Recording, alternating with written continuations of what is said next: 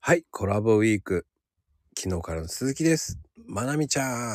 はい、よろしくお願いします。いやー、どうですかどうですかなんでしょまあでもね、昨日聞いて、こう、寒いの苦手で行きたいのに、新潟。びっくり、びっくらぽんですよ。う。くら寿司行っちゃいますあ、びっくらぽんだよ。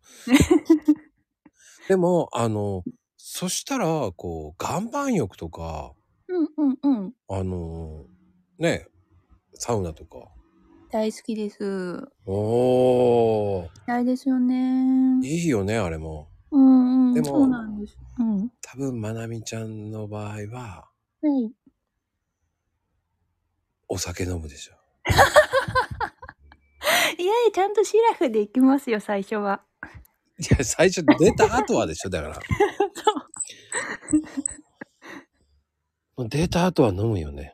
出た後は飲まなくちゃダメですよね。でも質問なんだけど、はい。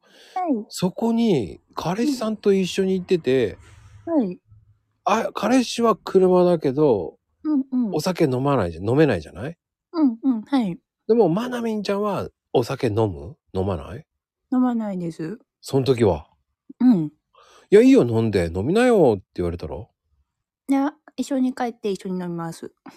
おーそこは偉いんだね。あ、そこはうん。うん、ありがとうございます。いや、俺飲んでほしいな、でも逆に。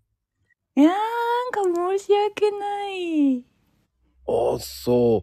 俺は大体ね、飲んでるな、みんな。うーん。俺はほら、あん、ほとんど飲まない人だから、うんうんうんうん。それだったらいいかもしれないですね。あ、もう飲みな飲みなって言っちゃうな。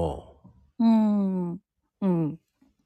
でもでも私も運転する人だから、ああ、ほうほそうそうそうそう。なんか、片方飲んでるのを見てるのが辛う。い。